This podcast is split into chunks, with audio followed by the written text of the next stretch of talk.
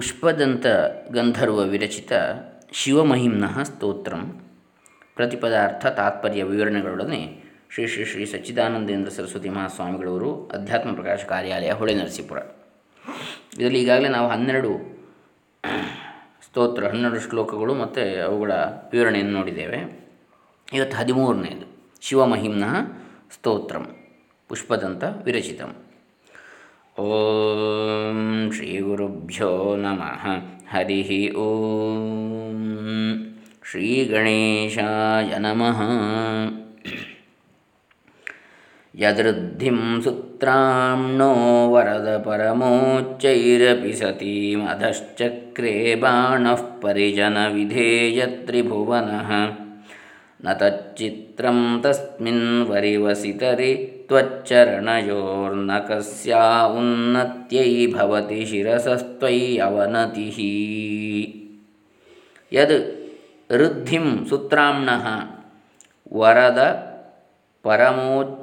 ಪರಮೋಚ್ಚೈಃ ಅಪಿ ಸತೀಂ ಅಧಃ ಚಕ್ರೇ ಬಾಣಃ ಪರಿಜನ ವಿಧೇಯ ತ್ರಿಭುವನಃ ನ ತತ್ ಚಿತ್ರಂ ತಸ್ಮಿನ್ ವರಿವಸಿತರಿ ತ್ವಚ್ಚರಣಯೋಃ ನ ಕಸ್ಯಾಃ ಉನ್ನತ್ಯೈ ಭವತಿ ಶಿರಸಃ ತ್ವಯಿ ಅವನತಿಃ.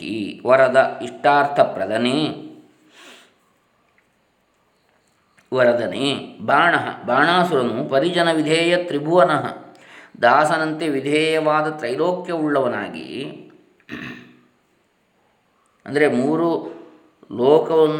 ಲೋಕವು ಕೂಡ ಯಾವ ಆ ಬಾಣಾಸುರನ ಪರಿಜನರಂತೆ ದಾಸರಂತೆ ವಿಧೇಯವಾಗಿತ್ತೋ ಅಂತಹ ಬಾಣಾಸುರ ಪರಮೋಚ್ಚೈ ಅತ್ಯಂತ ಉನ್ನತವಾಗಿ ಸತೀಮಪಿ ಇರುವುದಾದರೂ ಸುತ್ರಾಮ್ನಃ ಇಂದ್ರನ ಋದ್ಧಿಂ ಏಳಿಗೆಯನ್ನು ಯತ್ ಅಧಶ್ಚಕ್ರೆ ಕೀಳು ಮಾಡಿದನಲ್ಲ ತತ್ ಅದು ತ್ವಚ್ಚರಣಯೋಹೋ ನಿನ್ನ ಪಾದಗಳಲ್ಲಿ ವರಿವಸಿತರಿ ಸೇವಕನಾದ ತಸ್ಮಿನ್ ಅವನಲ್ಲಿ ನ ಚಿತ್ರಂ ಆಶ್ಚರ್ಯಕರವಲ್ಲ, ಅಂದರೆ ಇಂದ್ರನಿಗಿಂತಲೂ ಮಿಗಿಲಾದ ಅಂತ ತ್ವಯಿ ನಿನ್ನ ವಿಷಯದಲ್ಲಿ, ಯಾಕಂದರೆ ನಿನ್ನ ಭಕ್ತನಾದ್ದರಿಂದ ಶಿವಭಕ್ತನಾದ್ದರಿಂದ ಶಿರಸಃ ತಲೆಯ ನಿನ್ನ ವಿಷಯದಲ್ಲಿ ತಲೆಯ ಅವನತಿ ಭಾಗಿಸುವಿಕೆಯು ಕಸ್ಯೇ ಉನ್ನತಿ ಯಾವ ಮೇಲ್ಮೆಗೆ ತಾನೇ ನ ಭವತಿ ಆಗುವುದಿಲ್ಲ, ಅಂದರೆ ನಿನಗೆ ನಮಸ್ಕರಿಸಿದವರಿಗೆ ಯಾವ ರೀತಿಯ ಉದ್ಧಾರ ತಾನೇ ಆಗದೇ ಇರುವುದು, ಎಲ್ಲ ರೀತಿಯ ಉದ್ಧಾರವೂ ಆಗುವುದು ಅಂತ.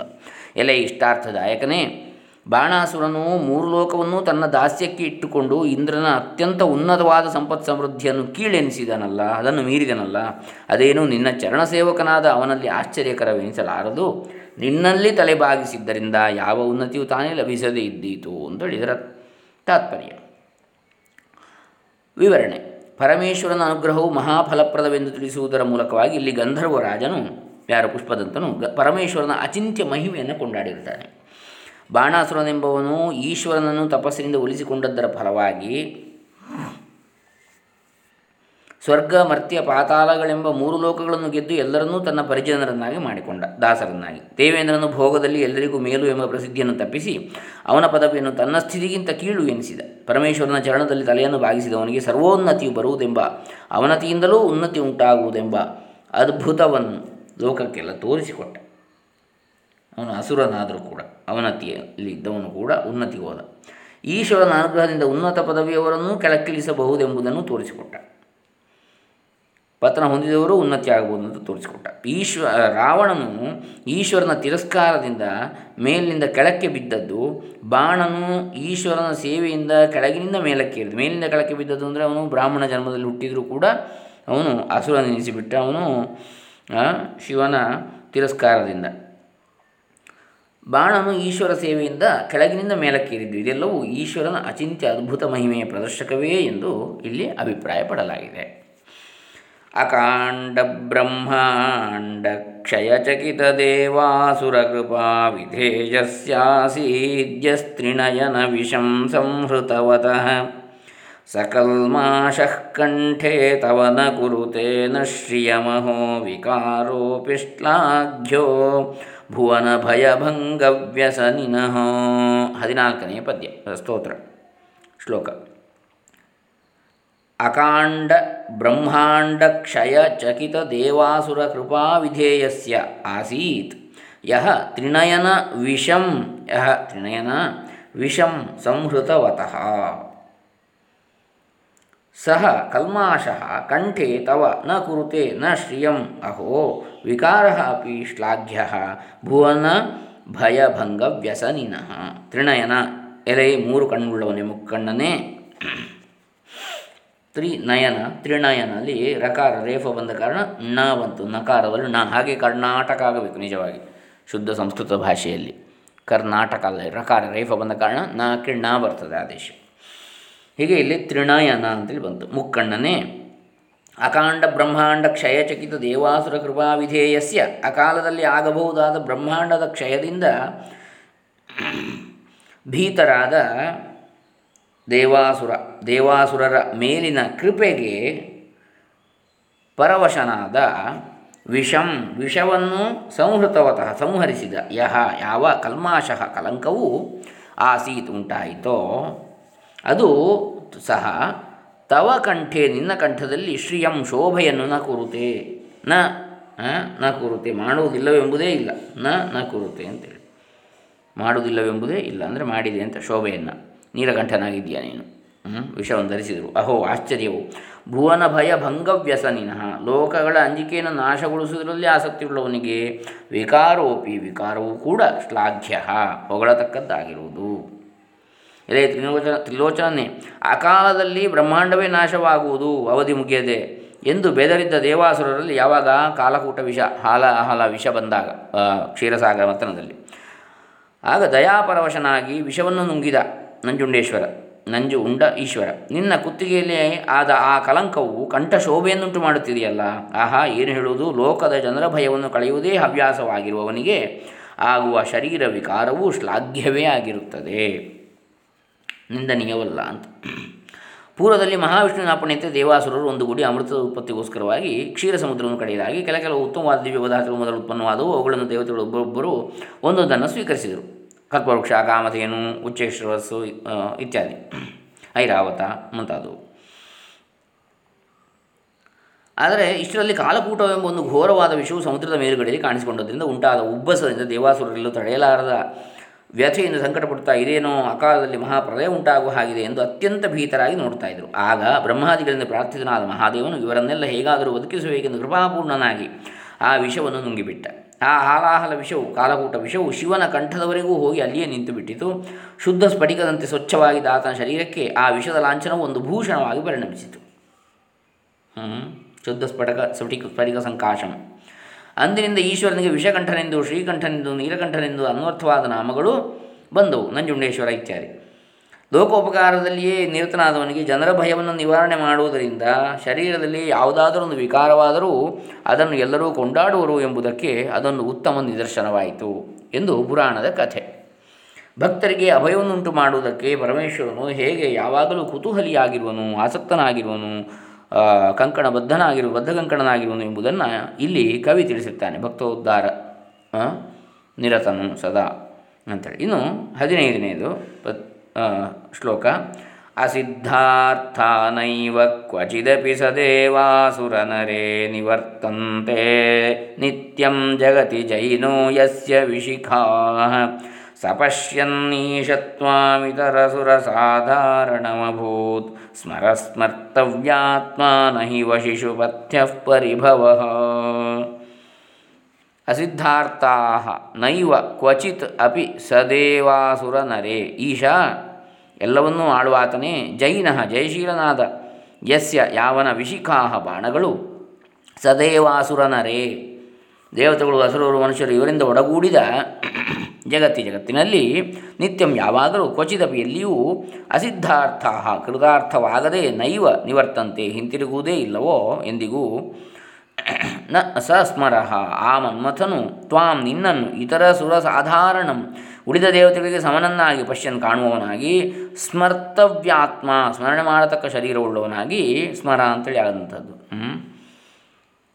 ಅಭೂತ್ ಆದನು, ವಶಿಷು ಜಿತೇಂದ್ರಿಯರ ವಿಷಯದಲ್ಲಿ ಪರಿಭವ ತಿರಸ್ಕಾರವು ಪಥ್ಯ ಹಿತವಾದದ್ದು ನಹಿ ಆಗುವುದಿಲ್ಲವಷ್ಟೇ. ಅಂದರೆ ಎಲೈ ಸರ್ವೇಶನೇ, ಜಯಶೀಲನಾದ ಮನ್ಮಥನ ಬಾಣಗಳು ದೇವಾಸುರ ನರಾದಿ ಸಹಿತವಾಗಿರುವ ಈ ಜಗತ್ತಿನಲ್ಲಿ ಯಾರೊಬ್ಬರ ವಿಷಯದಲ್ಲಿಯೂ ಅಕೃತಾರ್ಥವಾಗಿ ಹಿಂದಿರುಗುವುದಿಲ್ಲವೆಂಬುದು ಪ್ರಸಿದ್ಧ. ಆದರೆ ಅದನ್ನು ಸಾಧಿಸಿ ಹಿಂದೆ ಬರುವಂಥದ್ದು ಮನ್ಮಥನ ಬಾಣಗಳು ಅಂತ.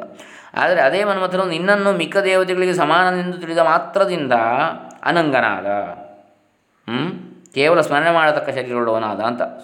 ಪ್ರತ್ಯಕ್ಷ ಕಾಣುವ ಶರೀರ ಇಲ್ಲ, ಅನಂಗ ಸ್ಮರ ಅಂತೇಳಿ. ಹಾಗಾದ್ದು ಸ್ಮರಣೆಗೆ ಮಾತ್ರ ಸಿಗುವಂಥ, ಮನಸ್ಸಿಗೆ ಮಾತ್ರ ಕಾಣೋದಂದರೆ ಸಶರೀರನಲ್ಲ ಅಂತ, ಶರೀರ ರಹಿತನು.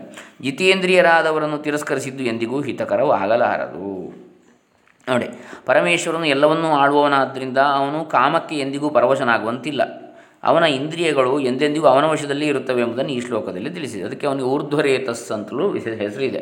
ಊರ್ಧ್ವರೇತಾಹ, ರೇತಸ್ ಕೆಳಗೆ ಇಳಿಯೋದಿಲ್ಲ ಅಂತೇಳಿ ಅವನು ಊರ್ಧ್ವರೇತಾಹ ಅಂತೇಳಿ ಹೇಳ್ತಾರೆ. ಇರಲಿ, ಮನ್ಮಥನ ಬಾಣದ ಹೊಡೆತಕ್ಕೆ ಸಿಕ್ಕಿಬಿದ್ದು ಕಾಮಪರವಶರಾಗದೇ ಇರುವವರು ದೇವತೆಗಳೊಳಗಾಗಲಿ ಅಸುರರೊಳಗಾಗಲಿ ಮನುಷ್ಯರೊಳಗಾಗಲಿ ಅವನೊಬ್ಬನೂ ಇಲ್ಲ. ಮನ್ಮಥನು ಪಂಚಬಾಣನೆಂದು ಪ್ರಸಿದ್ಧನಾಗಿರ್ತಾನೆ. ಅವನ ಬಾಣಗಳು ಯಾರ ಮೇಲೆ ಬಿದ್ದರೂ ತಮ್ಮ ವ್ಯಾಪಾರವನ್ನು ಮಾಡಲಾಗಲಿಲ್ಲವೆಂದು ಕೈಸಾರಿ ಹಿಂತಿರುಗಿದ್ದೇ ಇಲ್ಲ. ಆದ್ದರಿಂದ ಅವನಿಗೆ ಒಮ್ಮೆ ತನ್ನನ್ನು ಸೋಲಿಸುವ ಎದುರಾಳಿಯು ಯಾವನೂ ಇಲ್ಲವೆಂಬ ಹೆಮ್ಮೆ ಬಂದಿತು. ಈಶ್ವರನಾಗ ಹಿಮವತ್ ಪರ್ವತ ಮೇಲೆ ತಪಸ್ಸು ಮಾಡ್ತಾ ಕುಳಿತಿದ್ದ ಅವನು ಪಾರ್ವತಿಯನ್ನು ಮದುವೆಯಾದರೆ ತಾರಕಾಸುರನನ್ನು ಸಂಹಾರ ಮಾಡುವ ಪುತ್ರನು ಅವರಿಗೆ ಹುಟ್ಟುವನೆಂಬ ಆಶೆಯಿಂದ ದೇವತೆಗಳು ಮನ್ಮಥನನ್ನು ಆ ಈಶ್ವರನ ಮೇಲೂ ಬಾಣಪ್ರಯೋಗವನ್ನು ಮಾಡುವಂತೆ ಕೇಳಿಕೊಂಡರು. ಶಿವನು ಮಿಕ್ಕ ದೇವತೆಗಳಂತೆ ತಾನೆ ಎಂಬ ಅಸಡ್ಡೆಯಿಂದ ಮನ್ಮಥನು ಆ ಕೆಲಸವನ್ನು ಮಾಡೋದಕ್ಕೆ ಒಪ್ಪಿದ. ಆದರೆ ಅವನು ದೂರದಲ್ಲಿ ನಿಂತು ಧನಸಿಗೆ ಬಾಣವನ್ನು ಹೂಡುವಷ್ಟರಲ್ಲಿ ಶಿವನ ಹಣೆಗಣ್ಣಿನಿಂದ ಹೊರಟ ಅಗ್ನಿಯು ಮನ್ಮಥನನ್ನು ಸುಟ್ಟು ಬೂದಿ ಮಾಡಿತು. ಅಂದರಿಂದ ಮನ್ಮಥನು ಅನಂಗನು, ಶರೀರ ರಹಿತನು ಎನಿಸಿಕೊಂಡ. ಆಗ ಅವನ ಶರೀರವು ನೆನಪಿನಲ್ಲಿ, ಈಗ ಅವನ ಶರೀರ ನೆನಪಿನಲ್ಲಿ ಮಾತ್ರ ಉಳಿದಿದೆ, ಈಗ ಅವನಿಗೆ ಶರೀರವೇ ಇಲ್ಲ ಎಂದು ಪುರಾಣದಲ್ಲಿ ವರ್ಣಿಸಿದೆ. ಸಾಮಾನ್ಯರಾದ ಜಿತೇಂದ್ರಿಯರನ್ನು ತಿರಸ್ಕಾರ ಮಾಡಿದರೂ ಕೇಡುಂಟಾಗುವುದು. ಹೀಗಿರುವಲ್ಲಿ ನಿತ್ಯವಶಿಯಾಗಿರುವ ಶಿವನನ್ನು ಅನಾದರ ಮಾಡಿದ ಮನ್ಮಥನಿಗೆ ಹೇಗೆ ತಾನೇ ಒಳ್ಳೆಯದಾದೀತು. ಆದ್ದರಿಂದ ಯಾವನೂ ಪರಮೇಶ್ವರನನ್ನು ಅನಾದರದಿಂದ ಕಾಣಬಾರದು ಎಂಬುದು ಶ್ಲೋಕದ ಅಭಿಪ್ರಾಯ. ಇನ್ನು 16ನೇ ಶ್ಲೋಕ. ಮಹೀಪದಾಘಾತಾತ್ ವ್ರಜತಿ ಸಹಸಾ ಸಂಶಯ ಪದಂ ಫಲಂ ಪದಂ ವಿಷ್ಣೋರ್ಭ್ರಾಮ್ಯದ್ಭುಜ ಪರಿಘರುಗ್ನಗ್ರಹಗಣಂ ಮುಹುರ್ದ್ಯೌರ್ದ್ಯೌಸ್ಥ್ಯಂ ಯಾತ್ಯನಿಭೃತಜಟಾತಾಡಿತತಟ ಜಗದ್ರಕ್ಷಾಯೈ ತ್ವಂ ನಟಸಿ ನನು ವಾಮೈವ ವಿಭೂತ. ಅಂದರೆ ಮಹಿ ಭೂಮಿಯು ಪಾದಾಘಾತಾತ್ ಕಾಲಿನ ಒದೆತದಿಂದ ಸಹಸಾ ತಟ್ಟನೆ ಸಂಶಯ ಪದಂ ಸಂಶಯ ಸ್ಥಾನವನ್ನು ವ್ರಜತಿ ಹೊಂದುತ್ತದೆ. ವಿಷ್ಣೋ ಪದಂ ವಿಷ್ಣು ಪದವಾದ ಆಕಾಶವು ಪದ್ಭ್ಯಾಂ ಆಕಾಶ ಸಂಭೂತ ಅಂದರೆ ಆ ಆಕಾಶವು ಭ್ರಾಮ್ಯದ್ ಭುಜ ಪರಿಘ ರುಗ್ಣಗ್ರಹಗಣಂ ಚಲಿಸುತ್ತಿರುವ ಬಾಹುಗಳೆಂಬ ಅಗಳಿಗಳಿಂದ ಸಂಕಟಪಟ್ಟ ಗ್ರಹ ಸಮೂಹವುಳ್ಳದ್ದಾಗಿ ಆಗುತ್ತದೆ. ದ್ಯೌಹು ಸ್ವರ್ಗಲೋಕವು ಅನಿಭೃತ ಜಟಾತಾಡಿತ ತಟ ಬಿಚ್ಚಿದ ಜಟೆಗಳಿಂದ ಬಡಿಯಲ್ಪಟ್ಟ ಪ್ರಾಂತ ಪ್ರದೇಶವುಳ್ಳದ್ದಾಗಿ ಮುಹುಹು ಮತ್ತೆ ಮತ್ತೆ ದೌಸ್ಥ್ಯಂ ದುಸ್ಥಿತಿಯನ್ನು ಯಾತಿ ಹೊಂದುತ್ತದೆ. ತ್ವಂ ನೀನು ಜಗದ್ರಕ್ಷಾಯೇ ಜಗತ್ತಿನ ರಕ್ಷಣೆಗಾಗಿ ನಟಿಸಿ ನರ್ತಿಸುತ್ತಿರುವೆ. ವಿಭೂತ ವಿಭುತ್ವವು ಪ್ರಭುತ್ವವು ವಾಮೈವ ನಾನು ಪ್ರತಿಕೂಲವೇ ಆಗಿರುವುದಷ್ಟೇ.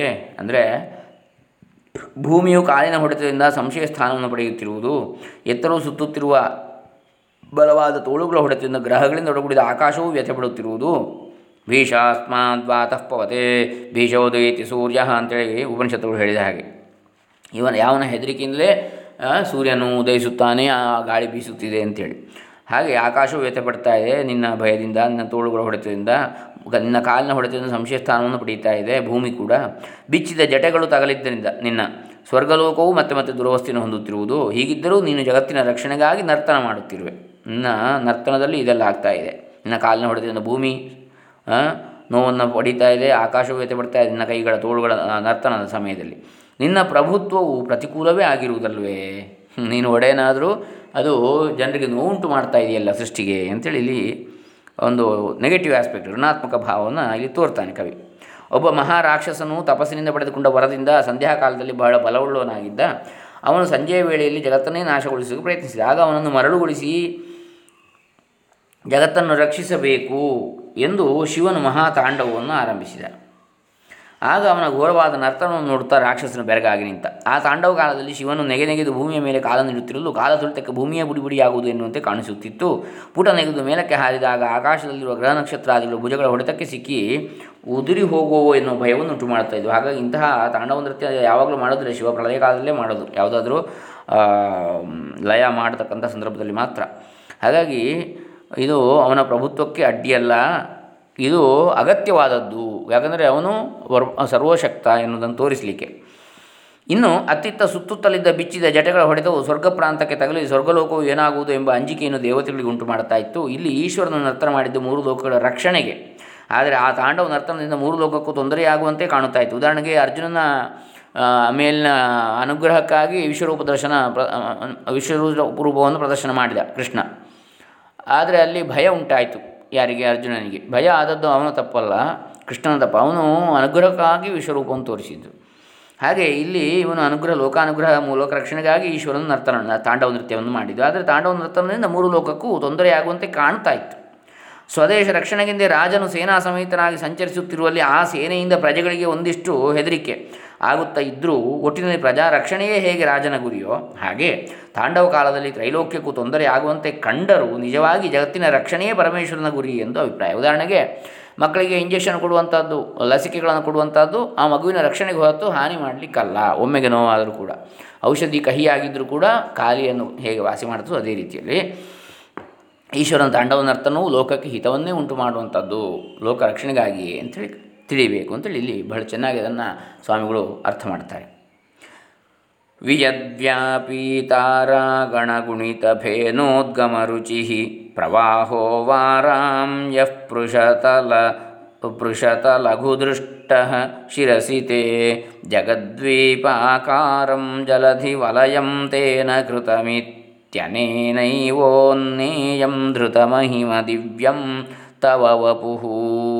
ವಿಯದ್ವ್ಯಾಪಿ, ಆಕಾಶವನ್ನು ವ್ಯಾಪಿಸಿಕೊಂಡಿರುವ, ತಾರಾಗಣ ಗುಣಿತ ಫೇನೋದ್ಗಮ ರುಚಿ, ನಕ್ಷತ್ರ ಸಮೂಹಗಳಿಂದ ಹೆಚ್ಚಿಸಲ್ಪಟ್ಟ. ಗುಣಿತ, ಗುಣಿಸುವುದು ಅಂದರೆ ಹೆಚ್ಚಾಗುವುದು, ಗುಣಾಕಾರ. ಫೇನೋದ್ಗಮ ರುಚಿ, ನಕ್ಷತ್ರ ಸಮೂಹಗಳಿಂದ ಹೆಚ್ಚಿಸಲ್ಪಟ್ಟ. ಫೇನೋದ್ಗಮ ರುಚಿ ಅಂದರೆ ನೊರೆಯ ಉತ್ಪತ್ತಿಯ ಕಾಂತಿಯುಳ್ಳ. ವಾರಾಂ, ನೀರುಗಳ. ವಾರ್ ಎನ್ನುವ ಶಬ್ದವು ಕೂಡ ನೀರು ಎನ್ನುವ ಅರ್ಥವನ್ನು ಕೊಡ್ತದೆ. ಅದರ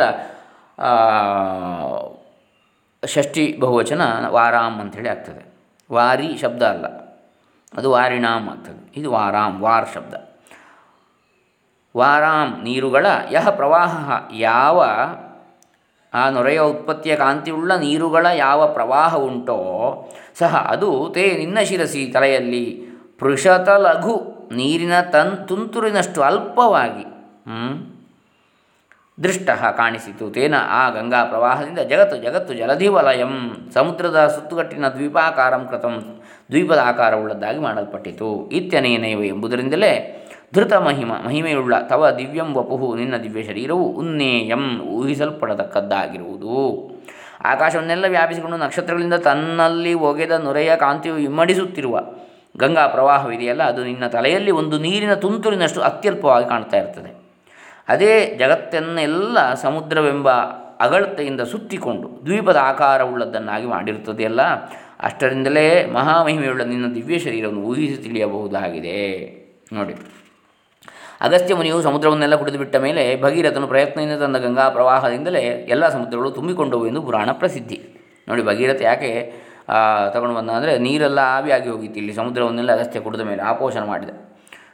ತನ್ನ ಪತ್ನಿಯಾದ ಯಾರು ಅಲ್ಲಿ ಕಾವೇರಿಯಾಗಿ ಹರಿದಲಲ್ಲ, ಲೋಪಾಮುದ್ರೆ ನದಿಯಾಗಿ ಹರಿದು ಹೋದಲು. ಆಗ ಆ ನದಿ ಹೋಗಿ ಸಮುದ್ರರಾಜನಲ್ಲಿ ತುಂಬಿಕೊಂಡಿತ್ತಲ್ಲ, ಅದಕ್ಕೋಸ್ಕರ ಆ ಕೋಪದಿಂದ ಸಮುದ್ರರಾಜನನ್ನು ಸೇರಿದಳು ಇವಳು ತನ್ನ ಪತ್ನಿ ಎಂಬುದಾಗಿ ಅಗಸ್ತ್ಯ ಮುನಿ ಆಪೋಷಣ ಮಾಡಿದ ಸಮುದ್ರವನ್ನೇ, ಸಮಸ್ತ ಜಲರಾಶಿಯನ್ನೇ, ಭೂಮಂಡಲದಲ್ಲಿದ್ದ. ಆವಾಗ ಈ ಸಮುದ್ರ ಎಲ್ಲ ಬತ್ತಿ ಹೋಯಿತು. ಆಗ ಲೋಕಕ್ಕೆ ಬೇಕಲ್ಲ ಸಮುದ್ರ, ನೀರು, ಜಲಮೂಲಗಳು. ಅದಕ್ಕಾಗಿ ಭಗೀರಥ ಪ್ರಯತ್ನದಿಂದ ತಂದ ಗಂಗಾ ಪ್ರವಾಹ, ಭಗೀರಥನ ತಪಸ್ಸು, ಭಗೀರಥ ಯತ್ನ ಅಂತ ಹೇಳ್ತೇವೆ, ಅದು ಗಂಗಾ ಪ್ರವಾಹ ಎಲ್ಲ ಸಮುದ್ರಗಳು ತುಂಬಿಕೊಂಡವು ಅಂತೇಳಿ ಪುರಾಣ ಪ್ರಸಿದ್ಧವಾದದ್ದು. ಗಂಗಾ ಪ್ರವಾಹವೆಲ್ಲ ಈಶ್ವರನ ಜಟಾಮಂಡಲದಲ್ಲಿ ನಿಂತುಕೊಂಡಾಗ ಒಂದು ತುಂತುರು ನೀರಿನಷ್ಟು ಅಲ್ಪವಾಗಿ ಕಾಣುತ್ತದೆ. ಆದರೆ ಅದೇ ನದಿಯ ಒಂದಿಷ್ಟು ಆಕಾಶ ಮಂದಾಕಿನಿ ಎಂಬ ಹೆಸರಿನಿಂದ ಆಕಾಶವನ್ನೆಲ್ಲ ವ್ಯಾಪಿಸಿಕೊಂಡಿರುತ್ತದೆ. ಅದೇ ಗಂಗೆಯ ಸ್ವಲ್ಪ ಭಾಗವು ಭಾಗೀರಥಿ, ಗಂಗಾ ಎಂಬ ಹೆಸರುಗಳಿಂದ ಪ್ರಸಿದ್ಧವಾಗಿ ಭೂಲೋಕದಲ್ಲಿ ಸಪ್ತ ಸಮುದ್ರಗಳನ್ನು ತುಂಬಿಕೊಂಡಿರುತ್ತದೆ. ಅದೇ ಪ್ರವಾಹದ ಮತ್ತೊಂದು ಭಾಗವು ಭೋಗವತಿ ಎಂಬ ಹೆಸರಿನಿಂದ ಪಾತಾಳವನ್ನೆಲ್ಲ ವ್ಯಾಪಿಸಿಕೊಂಡಿರುತ್ತದೆ ಎಂದು ಪೌರಾಣಿಕರು ವರ್ಣಿಸುತ್ತಾರೆ. ನೋಡಿ, ಬಹಳವಾದ ಪೌರಾಣಿಕ ಪುರಾಣ ಜ್ಞಾನವೂ ಇದೆ, ಕೇವಲ ವೇದಾಂತ ಜ್ಞಾನ ಅಲ್ಲ. ಸ್ವಾಮಿಗಳು ಸರ್ವಜ್ಞರು. ನೋಡಿ, ಆಕಾಶ ಮಂದಾಕಿನಿ ಅಂತೇಳಿ ಸ್ವರ್ಗಂಗೆಗೆ ಹೇಳುವಂಥದ್ದು, ತ್ರಿಪಥಗ ಅಂತ ಹೇಳ್ತಾರಲ್ಲ ಗಂಗೆಗೆ, ಮೂರು ಲೋಕಗಳಲ್ಲಿ ಸಂಚರಿಸುವಂಥದ್ದು ಗಂಗೆ. ಹೇಗೆ ಆಕಾಶ ಮಂದಾಕಿನಿಯಾಗಿ ಸ್ವರ್ಗ ಅಥವಾ ಆಕಾಶದಲ್ಲಿಯೂ, ಆಮೇಲೆ ಭಾಗೀರಥಿ ಅಥವಾ ಗಂಗೆಯಾಗಿ ಭೂಮಿಯಲ್ಲಿಯೂ, ಭೋಗವತಿ ಎಂಬ ಹೆಸರಿನಿಂದ ಪಾತಾಳವನ್ನೆಲ್ಲ ವ್ಯಾಪಿಸಿಕೊಂಡಿರುವಂಥದ್ದು. ಹೀಗೆ ಲೋಕತ್ರಯವನ್ನೆಲ್ಲ ವ್ಯಾಪಿಸಿಕೊಂಡಿರುವ ಪ್ರವಾಹವು ಶಿವನ ಶಿರಸ್ಸಿನಲ್ಲಿ ಅಷ್ಟು ಅಲ್ಪವಾಗಿ ಕಾಣಿಸುತ್ತಿದ್ದರೆ ಆ ಪರಮೇಶ್ವರನ ದಿವ್ಯ ಶರೀರದ ಮಹತ್ವವು ಎಷ್ಟು ಎಂದಾಯಿತು. ಇಂಥ ಮಹಾಮಹಿಮನು ಸಾಕಾರ ಶಿವನು, ಇವನ ನಿಜ ತತ್ವವನ್ನಂತೂ ಸಾಮಾನ್ಯರು ಕಲ್ಪನೆಯಿಂದಲೂ ತಿಳಿದುಕೊಳ್ಳಲಾರರು ಎಂಬ ಭಾವ. ಸಾಕಾರ ಶಿವನನ್ನೇ ಅರ್ಥ ಮಾಡಿಕೊಳ್ಳಲಿಕ್ಕೆ ಅನೂಹ್ಯವಾಗಿದೆ, ಅತ್ಯಂತ ಕಷ್ಟವಾಗಿದೆ, ದುರವಗಾಹ್ಯವಾಗಿದೆ. ಇನ್ನು ಅವನ ತತ್ವ, ನಿಜ ತತ್ವ, ನಿರಾಕಾರ ಸ್ವರೂಪವನ್ನು ಸಾಮಾನ್ಯರು ಕಲ್ಪನೆಯಿಂದಲೂ ತಿಳಿದುಕೊಳ್ಳಲಾರರು. ಅದಕ್ಕೆ ಹೇಳಿದ್ದು ಯಥೋ ವಾಚೋ ನಿವರ್ತಂತೆ ಅಪ್ರಾಪ್ಯ ಮನಸಾ ಸಹ ಅಂತ. ಇಲ್ಲಿ ಮಾತು ಮನಸ್ಸುಗಳು ತಲುಪದೇ ಹಿಂದಿರುಗುತ್ತವೆಯೋ ಅಂತಹದ್ದು ಅಂತೇಳಿ ಪರತತ್ವ. ರತಃ ಕ್ಷೋಣೀಯಂತ ಶತಧೃತಿರಗೇಂದ್ರೋ ಧನುರಥೋ ರಥಾಂಗೀ ಚಂದ್ರಾರ್ಕೌ ರಥಚರಣ ಪಾಣಿಶರ ಇತಿ ದಿಧಕ್ಷೋಸ್ತೆ ಕೋಯಂ ತ್ರಿಪುರ ತೃಣಮಾಡಂಬರ ವಿಧೇಯೈ ಕ್ರೀಡಂತ್ಯೋ ನ ಖಲು ಪರತಂತ್ರ ಪ್ರಬುಧಿಯಃ. 18ನೇ ಶ್ಲೋಕ ಇದು. ರಥಃ ರಥವು ಕ್ಷೋಣೀ ಭೂಮಿಯು, ಯಂತ ಸಾರಥಿಯು, ಶತಧೃತಿ ಬ್ರಹ್ಮನು, ಧನುಃ ಬಿಲ್ಲು, ಅಗೇಂದ್ರ ಪರ್ವತಶ್ರೇಷ್ಠ. ಅಗ ಅಂದರೆ ಅಥವಾ ಅಗ್ರೇಂದ್ರ ಅಂತೂ ಆಗ್ತದೆ. ಅಗ್ರ ಅಂದರೆ ತುದಿ, ಭೂಮಿಯ ತುದಿ, ಅದರಲ್ಲಿ ಅಂದರೆ ಪರ್ವತ. ಪರ್ವತಶ್ರೇಷ್ಠನಾದ ಮೇರು. ಅಥೋ ಆಮೇಲೆ ಮತ್ತು ರಥಾಂಗೆ ಚಕ್ರಗಳು, ಚಂದ್ರಾರ್ಕವು ಚಂದ್ರಸೂರ್ಯರು. ನೋಡಿ, ಶರಹ ಬಾಣವು, ರಥಚರಣಪಾಣಿ ಚಕ್ರಪಾಣಿಯಾದ ವಿಷ್ಣುವು. ಇತಿ ಹೀಗೆಂದು ತ್ರಿಪುರ ತೃಣಂ ತ್ರಿಪುರವೆಂಬ ಹುಲ್ಲನ್ನು ದಿಧಕ್ಷೋಹೋ ಸುಡಲಿಚ್ಛಿಸುವ ತೇ ನಿನಗೆ, ಆಡಂಬರ ವಿಧಿ ತೋರಿಕೆಯ ಪ್ರಕಾರವು, ಕೋಯಂ ಯಾವುದಿದು, ಪ್ರಬುಧಿಯ ಪ್ರಭುವಿನ ಬುದ್ಧಿಗಳು ವಿಶೇಷಗಳು ಬುದ್ಧಿವಿಶೇಷಗಳು, ವಿಧೇಯೈಹಿ ಸ್ವಾಧೀನವಾಗಿರುವ ವಸ್ತುಗಳೊಡನೆ, ಕ್ರೀಡಂತ್ಯ ಆಡುತ್ತಿರುವವು, ಪರತಂತ್ರ ಪರಾಧೀನಗಳು, ನಕಲು ನಿಶ್ಚಯವಾಗಿಯೂ ಅಲ್ಲ. ಅಂದರೆ ತ್ರಿಪುರವೆಂಬ ಹುಲ್ಲನ್ನು ಸುಡುವುದಕ್ಕೆ, ತ್ರಿಪುರವೆನ್ನುವಂಥ ತೃಣ ಮಾತ್ರ, ತ್ರಿಪುರಾಸುರರು ಎನ್ನುವಂಥದ್ದು ಯಾರಿಗೆ? ಆ ಪರಶಿವನಿಗೆ. ಅಂತಹ ಹುಲ್ಲನ್ನು ಸುಡುವುದಕ್ಕೆ ರಥ ಯಾವುದಾಯಿತು? ಭೂಮಿಯೇ ರಥವಾಯಿತು. ಸಾರಥಿಯು ಬ್ರಹ್ಮನಾದ, ಧನುಸ್ಸು ಮೇರುಪರ್ವತವಾಯಿತು. ರಥದ ಚಕ್ರಗಳು ಚಂದ್ರಸೂರ್ಯರಾದರೂ, ಬಾಣವು ಚಕ್ರಪಾಣಿಯಾದ ವಿಷ್ಣು ಎಂಬ ಈ ಪ್ರಕಾರದ ಆಡಂಬರವು ನಿನಗೆ ಏತಕ್ಕೆ ಬೇಕು? ಪ್ರಭುಗಳ ಸಂಕಲ್ಪಗಳು ತಮ್ಮ ವಿಧೇಯರೊಡನೆ ಆಟವಾಡುತ್ತವೆಯೇ ಹೊರತು ಪರಾಧೀನವಾಗಿರುವುದಿಲ್ಲವಷ್ಟೇ. ಅಂದರೆ ಅವನಿಗೋಸ್ಕರ ಅಲ್ಲ ಇವೆಲ್ಲ, ಮತ್ತು ಕೇವಲ ಅವನ ಆಟದ ಆಟಿಕೆಯಾಗಿ ಇವೆಲ್ಲ ಉಪಯೋಗ ಆಯಿತು ಅಂತೇಳಿ ಹೇಳ್ತಾರೆ. ಪೂರ್ವದಲ್ಲಿ ತಾರಕಾಕ್ಷ, ಕಮಲಾಕ್ಷ, ವಿದ್ಯುನ್ಮಾಲೆ ಎಂಬ ಮೂವರು ಅಸುರರು ತಪೋಬಲದಿಂದ ಒಂದಾನೊಂದು ವರವನ್ನು ಪಡ್ಕೊಂಡ್ರು. ಇವರು ಇಚ್ಛಾ ಮಾತ್ರದಿಂದ ಸಂಚರಿಸುವ ಮೂರು ಪುರಗಳನ್ನು ಅಂತರಿಕ್ಷದಲ್ಲಿ ಮಾಡಿಕೊಂಡು ಲೋಕವನ್ನೆಲ್ಲ ಬಾಧಿಸ್ತಾ ಇದ್ರು, ಬಾಧೆ ಕೊಡ್ತಾಯಿದ್ರು, ತೊಂದರೆ ಕೊಡ್ತಾಯಿದ್ರು. ಆ ಪುರಗಳು ದಿವ್ಯ ಸಹಸ್ರ ವರ್ಷಗಳಿಗೊಮ್ಮೆ ಒಂದು ಮುಹೂರ್ತ ಕಾಲ ಸೇರಬೇಕೆಂದು ಅವು ಸೇರಿದಾಗಲೇ ಒಂದೇ ಬಾಣದಿಂದ ಅವನ್ನು ಹೊಡೆಯುವ ವೀರನಿಂದ ಮಾತ್ರವೇ ಅವುಗಳ ನಾಶವಾಗಬೇಕೆಂದು ಅವರಿಗೆ ವರವಿದ್ದಿತು. ದಿವ್ಯ ಸಹಸ್ರ ವರ್ಷಗಳು ಅಂದರೆ ದೇವತೆಗಳ 1000 ವರ್ಷ, ಮನುಷ್ಯರದ್ದಲ್ಲ. ಅಂದರೆ ಮನುಷ್ಯರ 1 ವರ್ಷ ಅಂತ ಹೇಳಿದರೆ ದೇವತೆಗಳ 1 ದಿನ, ಅಂಥದ್ದು 1000 ವರ್ಷ ಆಗಬೇಕು ದೇವತೆಗಳಿಗೆ. ಅಂದರೆ 1000 ಅಂದರೆ ಮನುಷ್ಯರ 1 ವರ್ಷ ಅಂದರೆ ದೇವತೆಗಳಿಗೆ 1 ದಿನ. ಹಾಗಾಗಿ 365 ವರ್ಷ ಅಥವಾ 360 ವರ್ಷ ಮನುಷ್ಯರಿಗೆ ಆಗುವಾಗ ದೇವತೆಗಳಿಗೆ 1 ವರ್ಷ ಆಗ್ತದೆ. ಹಾಗಾಗಿ 360 × 1000 ಅಂದರೆ ಆಗ ಅದು ಸಹಸ್ರ ದಿವ್ಯ ವರ್ಷ ಆಗ್ತದೆ. ಹೀಗೆ ಅಷ್ಟು ವರ್ಷಗಳಿಗೊಮ್ಮೆ ಈ ಮೂರು ಪುರಗಳು ಸೇರುವಂಥದ್ದು ಒಂದೇ ಕಡೆಗೆ. ಆ ಸಮಯದಲ್ಲಿಯೇ ಅವು ಒಂದೇ ಬಾಣದಿಂದ ಅವನ್ನು ಹೊಡೆಯುವ ವೀರನಿಂದ ಮಾತ್ರವೇ ಅವುಗಳ ನಾಶ ಎನ್ನುವಂಥದ್ದು ಅವರಿಗೆ ವರ. ಆ ದುಷ್ಟರ ಬಾಧೆಯಿಂದ ಅಖಿಲ ಜಗತ್ತು ತಲ್ಲಣಿಸ್ತಾ ಇತ್ತು. ಆಗ ದೇವತೆಗಳ ಪ್ರಾರ್ಥನೆಯಿಂದ ಪರಮೇಶ್ವರನು ಮಹಾವಿಷ್ಣುವನ್ನೇ ಬಾಣವನ್ನಾಗಿ ಮಾಡಿಕೊಂಡು ಮೇರುಪರ್ವತವೆಂಬ ಬಿಲ್ಲಿನ ಹೆದೆಯಲ್ಲಿ ಅದನ್ನು ಹೂಡಿ ಆ ಪುರಗಳನ್ನು ಸುಟ್ಟು ಹಾಕಿದ. ಆಗ ಭೂಮಿಯೇ ಅವನಿಗೆ ರಥವಾಗಿತ್ತು, ಚಂದ್ರಸೂರ್ಯ ಆ ರಥದ ಗಾಲಿಗಳಾಗಿ ಚಕ್ರಗಳಾಗಿದ್ದರು, ಚತುರ್ಮುಖ ಬ್ರಹ್ಮನೇ ಸಾರಥಿ ಆಗಿದ್ದ ಅಂತೇಳಿ ಪುರಾಣದ ಕಥೆ. ಕವಿಯು ಈ ಕಥೆಯನ್ನು ಅವಲಂಬಿಸಿ ಪರಮೇಶ್ವರನನ್ನು ಹೀಗೆ ಸ್ತುತಿಸಿರುತ್ತಾನೆ. ನಿತ್ಯಸಿದ್ಧ ಸಂಕಲ್ಪನಾದ ಮಹೇಶ್ವರನಿಗೆ ತ್ರಿಪುರವು ಒಂದು ಹುಲ್ಲು ಕಡ್ಡಿಗಿಂತಲೂ ಕಡೆ, ಅದನ್ನು ಸುಟ್ಟು ಹಾಕಬೇಕೆಂಬುದಕ್ಕೆ ಆತನಿಗೆ ಯಾವ ಸಾಮಗ್ರಿಯಾದರೂ ಏತಕ್ಕೆ ಬೇಕು? ಪ್ರಲಯ ಕಾಲದಲ್ಲಿ ಇಡೀ ಜಗತ್ತನ್ನೇ ಸುಡುವಾಗ ಯಾವ ಸಾಮಗ್ರಿಯನ್ನು ಬಯಸದ ಆತನು ಏತಕ್ಕಾಗಿ ಈ ಕೇವಲ ತ್ರಿಪುರಗಳನ್ನು ಮಾತ್ರ ಸುಡಲಿಕ್ಕೆ ಈ ಸಾಮಗ್ರಿಗಳನ್ನು ಸೇರಿಸಿಕೊಳ್ಳುವ ಆಡಂಬರವನ್ನು ಅನುಸರಿಸಿದ ಎಂದು ಯಾರಾದರೂ ಶಂಕಿಸಬಹುದು. ಆದರೆ ಎಲ್ಲರಿಗೂ ಪ್ರಭುವಾದ ಈಶ್ವರನಿಗೆ ತ್ರಿಪುರ ನಾಶಕ್ಕೆ ಯಾವ ಸಾಮಗ್ರಿ ಬೇಡದಿದ್ದರೂ ಭೂಮಿ, ಚಂದ್ರಸೂರ್ಯರು, ಬ್ರಹ್ಮ, ವಿಷ್ಣು ಇವರೆಲ್ಲರೂ ತನಗೆ ವಿಧೇಯರಾದ್ದರಿಂದ ಅವರೊಡನೆ ಇದೊಂದು ಲೀಲೆಯನ್ನು ಮಾಡಿ ತೋರಿಸಿದ. ಇಡೀ ಜಗತ್ತೇ ಆತನ ಸಂಕಲ್ಪಕ್ಕನುಸಾರವಾಗಿ ನಡೆಯುತ್ತದೆ ಎಂಬುದನ್ನು ಈ ಲೀಲೆಯು ತೋರಿಸಿತು ಎಂಬುದು ಅಭಿಪ್ರಾಯ. ಯಾಕಂದರೆ ಅವನು ವರ ಕೊಟ್ಟ ಮೇಲೆ ಆ ವರವನ್ನು ಸುಳ್ಳು ಮಾಡಬಾರ್ದಲ್ಲ. ತಾನಾಗಲಿ ತನ್ನ ಭಕ್ತರಾಗಲಿ ವರ ಕೊಟ್ಟರೆ, ಋಷಿಮುನಿಗಳ ಇದು ವರ ಇರ್ಬೋದು, ಅಥವಾ ಬ್ರಾಹ್ಮಣರ ವರ ಇರ್ಬೋದು, ದೇವತೆಗಳ ವರ ಇರ್ಬೋದು, ತ್ರಿಮೂರ್ತಿಗಳ ವರವೇ ಇರ್ಬೋದು, ಅದನ್ನು ಹುಸಿ ಮಾಡಿದರೆ ಆ ಸತ್ಯ ಧರ್ಮ ಆ ತಪಸ್ಸಿಗೆ ಒಂದು ಏನು ಭಂಗ ಬರ್ತದೆ, ಆ ತಪಶಕ್ತಿಗೆ ಒಂದು ಅವಮಾನ ಆದಾಗ. ಹಾಗಾಗಿ ಅದಕ್ಕೆ ಬೆಲೆ ಕೊಟ್ಟು ಅವನು ಆ ರೀತಿಯಾಗಿ ವರ್ತಿಸಿದ ಶಿವ ಎನ್ನುವುದನ್ನು ಇಲ್ಲಿ ತೋರಿಸ್ತಾರೆ ಪರಶಿವ ಪರಮಾತ್ಮ. ಇನ್ನು ಇದು 18ನೇದು. ಇನ್ನು 19ನೇದು. ಹರಿಸ್ತೆ ಸಾಹಸ್ರಂ ಕಮಲಬಲಿಮಾಧಾಯ ಪದಯೋರ್ಯದೇಕೋ ನೇತಸ್ಮಿನ್ ನಿಜಮುದಹರನ್ನೇತ್ರ ಕಮಲಂ ಗತೋ ಭಕ್ತ್ಯುದ್ರೇಕಃ ಪರಿಣತಿಮಸೌ ಚಕ್ರವಪುಷಾ ತ್ರಯಾಣಾಂ ರಕ್ಷಾಯೈ ತ್ರಿಪುರಹರ ಜಾಗರ್ತಿ ಜಗತಾಂ.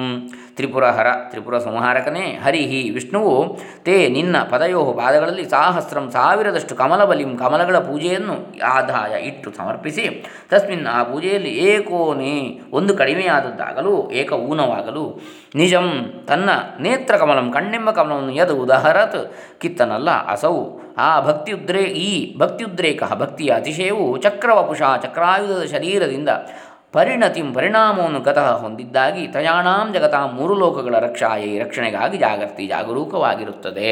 ಅಂದರೆ ಎಲೆ ಈ ತ್ರಿಪುರ ಸಂಹಾರಕನಾದ ಶಿವನೇ ವಿಷ್ಣುವು ನಿನ್ನ ಪಾದಕ್ಕೆ ಸಾವಿರ ಕಮಲಗಳನ್ನು ಅರ್ಪಿಸುವ ನಿಯಮವನ್ನು ಇಟ್ಟುಕೊಂಡು ಹೊರಡಲು ಅವುಗಳಲ್ಲಿ ಒಂದು ಕಡಿಮೆ ಆಗಿರುವುದನ್ನು ಕಂಡು ತನ್ನ ನೇತ್ರ ಕಮಲವನ್ನೇ ಕಿತ್ತು ಅರ್ಪಿಸಿದನಲ್ಲ, ಆ ಭಕ್ತಿ ಅತಿಶಯವೇ ಚಕ್ರಾಯುಧ ರೂಪವಾಗಿ ಪರಿಣಮಿಸಿ ಲೋಕತ್ರಯವನ್ನೂ ಸಂರಕ್ಷಣೆ ಮಾಡುವುದರಲ್ಲಿ ಜಾಗರೂಕವಾಗಿರುತ್ತದೆ. ಒಂದಾನೊಂದು ಕಾಲದಲ್ಲಿ ವಿಷ್ಣುವು ಶಿವನನ್ನು ಶ್ರದ್ಧಾಭಕ್ತಿಗಳಿಂದ ಪೂಜಿಸುತ್ತಾ ದಿನದಿನವೂ ಸಾವಿರ ಕಮಲಗಳನ್ನು ಪಾದಕ್ಕೆ ಅರ್ಪಿಸ್ತಾ ಇದ್ದಂತೆ. ಒಂದು ದಿನ ಶಿವನು ಅವನ ಭಕ್ತಿಯ ಮಟ್ಟವನ್ನು ಪ್ರಕಟಿಸುವುದಕ್ಕಾಗಿ ಒಂದು ಕಮಲವು ಕಡಿಮೆಯಾಗುವಂತೆ ಮಾಡಿದ. ವಿಷ್ಣು ಹುಡುಕಿ ನೋಡಿ ಅಲ್ಲಿಯೇ ಮತ್ತೊಂದು ಕಮಲವು ಸಿಕ್ಕದೇ ಇದ್ದರಿಂದ ನಿಯಮಭಂಗ ಆಗಬಾರದೆಂದು ಕಮಲ ನೇತ್ರದಿಂದ ಪ್ರಖ್ಯಾತನಾಗಿದ್ದ ತನ್ನ ನೇತ್ರವನ್ನೇ ಕಮಲ ಭಾವನೆಯಿಂದ ಕಿತ್ತು ಅರ್ಪಿಸಿಬಿಟ್ಟನಂತೆ. ಆಗ ಅತ್ಯಂತ ಪ್ರಸನ್ನಾದ ಶಿವನು ದುಷ್ಟರನ್ನೆಲ್ಲ ಸಂಹರಿಸಿ ಮೂರು ಲೋಕಗಳನ್ನು ಕಾಪಾಡುವುದಕ್ಕೆ ಸಮರ್ಥನಾದ ಚಕ್ರಾಯುಧವನ್ನು ದಿವ್ಯ ಕವಚಾದಿಗಳನ್ನು ಅನುಗ್ರಹಪೂರ್ವಕವಾಗಿ ಅವನಿಗೆ ಕೊಟ್ಟ ಎಂದು ಪುರಾಣದಲ್ಲಿ ಕಥೆ ಪ್ರಸಿದ್ಧವಾಗಿದೆ. ಇಂಥ ಅದ್ಭುತವಾದ ಅಚಿಂತ್ಯವಾದ ಮಹಿಮೆಯುಳ್ಳ ಶಿವನು ಭಕ್ತಶ್ರೇಷ್ಠರಿಂದ ಪೂಜಿತನಾಗುವವನು ಎಂಬುದನ್ನು ಇಲ್ಲಿ ತಿಳಿಸಿದಂತೆ ಆಗಿದೆ. 20ನೇ ಶ್ಲೋಕ. ಇದರಲ್ಲಿ ಒಟ್ಟು 43 ಶ್ಲೋಕಗಳಿವೆ ಫಲಶ್ರುತಿಯೆಲ್ಲ ಸೇರಿ. ಕ್ರತೌ ಸುಪ್ತೇ ಜಾಗ್ರತ್ವಮಸಿ ಫಲಯೋಗೇ ಕ್ರತುಮತಾಂ ಕ್ವಕರ್ಮ ಪ್ರಧ್ವಸ್ತಂ ಫಲತಿ ಪುರುಷಾರಾಧನಮೃತೇ ಅತಸ್ತ್ವಾಂ ಸಂಪ್ರೇಕ್ಷ್ಯ ಕ್ರತುಷು ಫಲದಾನ ಪ್ರತಿಭುವಂ ಶ್ರುತೌ ಶ್ರದ್ಧಾಂ ಬದ್ಧ್ವಾ ಕೃತಪರಿಕರಃ ಕರ್ಮಸು ಜನಃ. ಕ್ರತೌ ಯಾಗವು, ಸುಪ್ತೇ ಲಯವಾಗಲು, ಕ್ರತುಮತಾಂ ಯಾಗವನ್ನು ಮಾಡಿದವರಿಗೆ, ಫಲಯೋಗಿ ಫಲದ ಸಂಬಂಧವಾಗುವಲ್ಲಿ, ತ್ವಂ ನೀನು, ಜಾಗ್ರತ್ ಅಸಿ ಎಚ್ಚರವಾಗಿಯೇ ಇರುತ್ತೀಯೇ, ಪ್ರಧ್ವಸ್ತ್ವಂ ನಾಶವಾದ ಕರ್ಮವು, ಪುರುಷಾರಾಧನಂ ಋತೇ ಪರಮಪುರುಷನಾದ ನಿನ್ನ ಆರಾಧನೆ ಇಲ್ಲದೆ ಕ್ವ ಎಲ್ಲಿ ಫಲತೆ ಫಲಿಸುತ್ತದೆ. ಅತಃ ಆದ್ದರಿಂದ ಕ್ರತುಷು ಯಾಗಗಳಲ್ಲಿ ಫಲದಾನ ಪ್ರತಿಭುವಂ ಫಲವನ್ನು ಕೊಡುವುದರಲ್ಲಿ ಹೊಣೆಗಾರನಾಗಿರುವ ತ್ವಾಂ ನಿನ್ನನ್ನು ಸಂಪ್ರೇಕ್ಷ್ಯ ಕಂಡು ಶ್ರುತೌ ಶ್ರುತಿಯಲ್ಲಿ ಶ್ರದ್ಧಾಂಬುದ್ಧ್ವಾ ಶ್ರದ್ಧೆಯನ್ನು ಕಟ್ಟಿಕೊಂಡು ಶ್ರದ್ಧೆಯುಳ್ಳವರಾಗಿ ಕರ್ಮಸು ಕರ್ಮಗಳಲ್ಲಿ ಜನವು ಕೃತಪರಿಕರ ಮಾಡಲ್ಪಟ್ಟ ಯತ್ನವುಳ್ಳವರಾಗಿರುತ್ತಾರೆ. ಯಾಗವು ನಿದ್ರಿಸಿದ ಮೇಲೂ ಅದನ್ನು ಮಾಡದೆ ಜನರಿಗೆ ಫಲ ಸಂಬಂಧವನ್ನು ಮಾಡಿಕೊಡುವುದಕ್ಕಾಗಿ ನೀನು ಎಚ್ಚರವಾಗಿಯೇ ಇರುತ್ತೀಯೇ. ಕರ್ಮವು ನಾಶವಾದ ಬಳಿಕ ಈಶ್ವರಾರಾಧನೆ ಇಲ್ಲದೆ ಎಲ್ಲಿ ತಾನೇ ಫಲಿಸುತ್ತದೆ. ಆದ್ದರಿಂದ ಕ್ರತುಗಳಲ್ಲಿ ಫಲವನ್ನು ಕೊಡುವುದಕ್ಕೆ ನೀನೇ ಹೊಣೆ ಎಂಬುದನ್ನು ಕಂಡುಕೊಂಡು ಅಧಿಕಾರಿಗಳಾದ ಜನರು ಶ್ರುತಿಯಲ್ಲಿ ಶ್ರದ್ಧೆಯುಳ್ಳವರಾಗಿ ಕರ್ಮಗಳನ್ನು ಮಾಡುವುದರಲ್ಲಿ ತೊಡಗುತ್ತಾರೆ.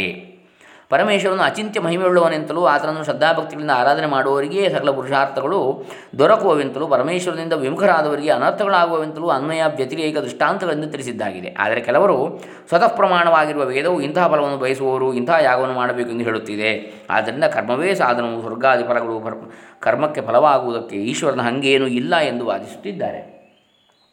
ಅವರ ಮತವು ಶ್ರುತಿಗೂ ಲೋಕನ್ಯಾಯಕ್ಕೂ ವಿರುದ್ಧವಾಗಿರುತ್ತದೆ ಎಂಬುದನ್ನು ತಿಳಿಸುವ ಮೂಲಕ ಈ ಶ್ಲೋಕದಲ್ಲಿ ಪರಮೇಶ್ವರನೇ ಫಲದಾತೃ ಎಂಬುದನ್ನು ಸಿದ್ಧಾಂತಗೊಳಿಸಿ ಪುಷ್ಪದಂತನು ಸ್ತುತಿಸುತ್ತಿದ್ದಾನೆ. ಕ್ರತವು ಅಂದರೆ ಯಾಗಾದಿ ಕರ್ಮವು ಒಂದು ಕ್ರಿಯೆ. ಯಾವ ಕ್ರಿಯೆಯಾದರೂ ಆದ್ಯಂತಗಳು ಉಳ್ಳದ್ದೆಂಬುದು ಪ್ರಸಿದ್ಧವಾಗಿರುತ್ತದೆ. ಅದಕ್ಕೊಂದು ಆದಿ ಇದೆ, ಅಂತ್ಯ ಇದೆ. ಯಾಗರೂಪವಾದ ವೈದಿಕ ಕ್ರಿಯೆಯನ್ನು ಇಂತಿಂಥ ಕಾರಕಗಳ ಸಹಾಯದಿಂದ ಇಂತಿಂಥ ಪ್ರಕಾರವಾಗಿ ಮಾಡಬೇಕು ಎಂದು ವೇದವೇ ಉಪದೇಶಿಸುತ್ತಿದೆ. ಆದ್ದರಿಂದ ವೈದಿಕ ಕರ್ಮವೂ ಕ್ರಿಯೆಯೇ ಆಗಿರುವುದರಿಂದ ಅದು ಹುಟ್ಟಿ ಸಾಯುತ್ತದೆ ಆ ಕ್ರಿಯೆ. ಆದರೆ ಈ ಕರ್ಮಕ್ಕೆ ಫಲವೆಂದು ವೇದದಲ್ಲಿ ಹೇಳಿರುವ ಸ್ವರ್ಗಾದಿಗಳು ಕಾಲಾಂತರದಲ್ಲಿ ದೇಶಾಂತರದಲ್ಲಿ ಆಗತಕ್ಕವುಗಳಾಗಿರ್ತವೆ, ಇನ್ನೊಂದು ಜನ್ಮದಲ್ಲಿಯೋ ಅಥವಾ ಮರಣಾನಂತರವೋ. ಕರ್ಮವು ಮಾಡಿದ ಕೂಡಲೇ ನಾಶವಾಗುತ್ತದೆ ಎಂಬುದು ಪ್ರಸಿದ್ಧವಾಗಿರುವಲ್ಲಿ ಅದು ತನಗೆ ಕಾಲಾಂತರದಲ್ಲಿ ಫಲವನ್ನು ಕೊಡುವುದು ಎಂದು ಯಾವನು ತಾನೇ ನಂಬಿಯಾನು? ಆದರೆ ಪರಮೇಶ್ವರನು ನಿತ್ಯನಾಗಿರುತ್ತಾನೆ, ಚೇತನನಾಗಿರುತ್ತಾನೆ. ಆದ್ದರಿಂದ ಈಗ ಇವನು ಇಂಥ ಕರ್ಮವನ್ನು ಮಾಡಿರುತ್ತಾನೆ, ಈಗ ಇವನಿಗೆ ಇಂಥ ಫಲವನ್ನು ಕೊಡಬೇಕು ಎಂಬ ನಿತ್ಯ ಜ್ಞಾನವು ಅವನಿಗೆ ಇರುತ್ತದೆಯಾಗಿ ಈಶ್ವರನು ಫಲದಾತೃ ಎಂಬುದು ಯುಕ್ತಿಯುಕ್ತವಾಗಿದೆ ಎಂದು ಭಾವ. ಕರ್ಮವು ಸುಪ್ತವಾಗಿದ್ದರೂ ಪರಮೇಶ್ವರನು ಎಚ್ಚರವಾಗಿರುತ್ತಾನೆ ಎಂಬಲ್ಲಿ, ಕರ್ಮವು ಅಚೇತನವು ಅನಿತ್ಯವೂ ಆಗಿರುವಲ್ಲಿ ಪರಮೇಶ್ವರನು ನಿತ್ಯಚೇತನ ಸ್ವರೂಪನಾಗಿರುತ್ತಾನೆ ಎಂಬ ಅಭಿಪ್ರಾಯವು ಇಲ್ಲಿ ಅಡಕವಾಗಿರುತ್ತದೆ. ಕರ್ಮಮೀಮಾಂಸರು ಹೀಗೆಂದಿಲ್ಲಿ ವಾದಿಸುತ್ತಾರೆ. ಕರ್ಮವು ಅನಿತ್ಯವಾದರೇನು, ವೇದದಲ್ಲಿ ಇಂತಹ ಕರ್ಮಕ್ಕೆ ಇಂಥ ಫಲವಾಗುವುದು ಎಂದು ಫಲಕ್ಕಾಗಿ ಕರ್ಮವನ್ನು ವಿಧಿಸಿರುವುದು ಹೊಂದುವುದಕ್ಕಾಗಿ ಅದಕ್ಕೆ ಕಾಲಾಂತರದಲ್ಲಿ ಫಲವನ್ನು ಕೊಡುವ ಶಕ್ತಿಯನ್ನು ಕಲ್ಪಿಸಬೇಕು. ಅಥವಾ ಕರ್ಮವು ಅಪೂರ್ವವೆಂಬ ರೂಪಾಂತರವನ್ನು ಹೊಂದಿ ಸ್ವರ್ಗಾದಿ ಫಲವನ್ನು ಕೊಡುತ್ತದೆ ಎಂದು ಕಲ್ಪಿಸೋಣ. ಕರ್ಮವು ಹುಟ್ಟಿದ ಮಾತ್ರದಿಂದ ನಾಶವಾಗುತ್ತದೆ, ಆದ್ದರಿಂದ ಸ್ವರ್ಗಾದಿಗಳನ್ನು ಉಂಟು ಮಾಡಲಾರದು ಎಂಬ ತರ್ಕವು ಶ್ರುತಿಗೆ ವಿರುದ್ಧವಾಗಿರುವುದರಿಂದ ಅದನ್ನು ಆಧರಿಸತಕ್ಕದ್ದಲ್ಲ. ಕರ್ಮವು ನಾಶವಾಗುವುದು ಕಂಡಿರುವುದರಿಂದಲೂ ಶ್ರುತಿಯಲ್ಲಿ ಕರ್ಮಕ್ಕೆ ಸ್ವರ್ಗಾದಿ ಫಲವನ್ನು ಹೇಳಿರುವುದರಿಂದಲೂ ಕರ್ಮಕ್ಕೆ ಸೂಕ್ಷ್ಮವಾದ ಅಪೂರ್ವವೆಂಬ ಹೆಸರಿನ ಒಂದಾನೊಂದು ಮುಂದಿನ ಅವಸ್ಥೆ ಇದೆ ಎಂದೋ ಅಥವಾ ಸ್ವರ್ಗವೇ ಮುಂತಾದ ಫಲದ ಪೂರ್ವಾವಸ್ಥೆ ಇದೆ ಎಂದೋ ತರ್ಕಿಸಬೇಕಾಗ್ತದೆ. ಈಶ್ವರನು ಫಲವನ್ನು ಕೊಡುತ್ತಾನೆ ಎಂಬುದು ಮಾತ್ರ ಒಪ್ಪತಕ್ಕದ್ದಲ್ಲ. ಏಕೆಂದರೆ ಒಂದೇ ರೂಪದಲ್ಲಿದ್ದು ಈಶ್ವರನು ವಿಚಿತ್ರ ಫಲಗಳನ್ನು ಕೊಡುತ್ತಾನೆ ಎಂಬುದು ಯುಕ್ತವಾಗುವುದಿಲ್ಲ. ಹಾಗೆ ಕೊಡುತ್ತಾನೆ ಅಂದರೆ ಈಶ್ವರನು ಪಕ್ಷಪಾತಿಯಿಂದಾಗುವುದು, ಈಶ್ವರನೇ ಫಲವನ್ನು ಕೊಡುವುದರಿಂದ ಕರ್ಮವನ್ನು ಮಾಡುವುದು ವ್ಯರ್ಥವೆಂದೂ ಆಗುತ್ತದೆ. ಆದ್ದರಿಂದ ಕರ್ಮದಿಂದಲೇ ಫಲ ಅಂತೇಳಿ ಕರ್ಮಮೀಮಾಂಸರು ಸಮರ್ಥನೆ ಮಾಡ್ತಾರೆ. ಇದಕ್ಕೆ ಸಮಾಧಾನವೇನೆಂದರೆ ಲೋಕದಲ್ಲಿ ಬರಿಯ ಕರ್ಮವು ಫಲವನ್ನು ಕೊಡುವುದು ಕಂಡುಬಂದಿಲ್ಲ. ರಾಜನೇ ಮುಂತಾದ ದಣಿಯು ಸೇವೆಯಿಂದ ತುಷ್ಟನಾಗಿ ಫಲವನ್ನು ಕೊಡುವುದು ಕಂಡುಬಂದಿದೆ. ಆದ್ದರಿಂದ ಲೋಕದಲ್ಲಿ ಕಂಡುಬಂದಿರುವ ದೃಷ್ಟಾಂತಕ್ಕೆ ನೋಡಿ ಕರ್ಮವೇ ಅಲ್ಲ. ಈಗ ರಾಜನ ಸೇವೆ ಮಾಡಿದರೆ ಆ ಸೇವೆಯೇ ಫಲವನ್ನು ಕೊಡುವುದಿಲ್ಲ, ರಾಜ ಕೊಡುವಂಥದ್ದು ಫಲವನ್ನು. ಆದ್ದರಿಂದ ಲೋಕದಲ್ಲಿ ಕಂಡುಬಂದಿರುವ ದೃಷ್ಟಾಂತಕ್ಕೆ ಸರಿಯಾಗಿ ಇಲ್ಲಿಯೂ ಕರ್ಮದಿಂದ ಪರಿದುಷ್ಟನಾದ ಈಶ್ವರನೇ ಫಲವನ್ನು ಕೊಡುತ್ತಾನೆ ಎಂದು ಕಲ್ಪಿಸುವುದು ಯುಕ್ತವಾಗಿರುತ್ತದೆ. ಅಪೂರ್ವವಾದರೂ ಲೋಕಸಿದ್ಧವಾದ ಕಾರಣಗಳ ಅಪೇಕ್ಷೆಯಿಂದಲೇ ಫಲವನ್ನು ಕೊಡಬೇಕಾಗಿರುವುದರಿಂದ ಆಗಲೂ ಈಶ್ವರನ ಸಹಾಯವನ್ನು ಅದು ಕೋರಲೇಬೇಕಾಗುವುದು. ನಿಜವಾಗಿ ನೋಡಿದರೆ ಈಶ್ವರನೇ ಫಲವನ್ನು ಕೊಡುತ್ತಾನೆ ಎಂದು ಶ್ರುತಿ ಸ್ಮೃತಿಗಳಲ್ಲಿ ಇರುವುದರಿಂದ ಅಪೂರ್ವವನ್ನು ಕಲ್ಪಿಸಬೇಕಾದದ್ದೇ ಇಲ್ಲ. ಈಶ್ವರನು ಜೀವರುಗಳ ಕರ್ಮಾನುಗುಣವಾಗಿ ಆಯಾ ಫಲವನ್ನು ಕೊಡುವಂತೆ ಜಗತ್ತನ್ನು ನಿರ್ಮಿಸುತ್ತಾನಾದ್ದರಿಂದಲೂ ಅವನೇ ಕರ್ಮಫಲಕ್ಕೆ ಹೇತುವಾಗಿರುತ್ತಾನೆ ಎನ್ನುವುದು ಯುಕ್ತ. ಆದ್ದರಿಂದ ಮಾ ಕರ್ಮ ಫಲಹೇತುರ್ಭೂ ಮಾ ತೇ ಸಂಗೋಸ್ತ್ವಕರ್ಮಣಿ ಅಂತ ಕೃಷ್ಣ ಹೇಳ್ತಾನೆ. ಕರ್ಮಣ್ಯೇವ ಅಧಿಕಾರತೆ ಮಾ ಫಲೇಶು ಕದಾಚನ ಮಾ ಕರ್ಮಫಲ ಹೇತುರ್ಭೂ. ಕರ್ಮಫಲಕ್ಕೆ ನೀನು ಹೇತುವಾಗಬೇಡ, ಕಾರಣನಾಗಬೇಡ. ಅದಕ್ಕೆ ಈಶ್ವರನೇ, ಪರಮಾತ್ಮನೇ ಅದಕ್ಕೆ ಕಾರಣ ಕರ್ಮಫಲವನ್ನು ಕೊಡುವುದಕ್ಕೆ. ದಾನಯಾಗ ಅಂದರೆ ಗೀತೆಯಲ್ಲಿ ಕೃಷ್ಣ ಹೇಳಿದ್ದಾನೆ ಅದನ್ನು. ದಾನಯಾಗ ತಪಸ್ಸುಗಳನ್ನು ಆಚರಿಸುವವರನ್ನು ಜನರು ಸತ್ಕರ್ಮ ನಿರತರು ಧನ್ಯರು ಎಂದು ಹೇಳುತ್ತಾರಲ್ವೇ. ಕರ್ಮಫಲವನ್ನು ಕೊಡುವ ಸರ್ವಜ್ಞನು ಸರ್ವಶಕ್ತನಾದ ಪರಮೇಶ್ವರನು ಇಲ್ಲದೇ ಇದ್ದರೆ ಇದು ಹೇಗೆ ಯುಕ್ತವಾದೀತು?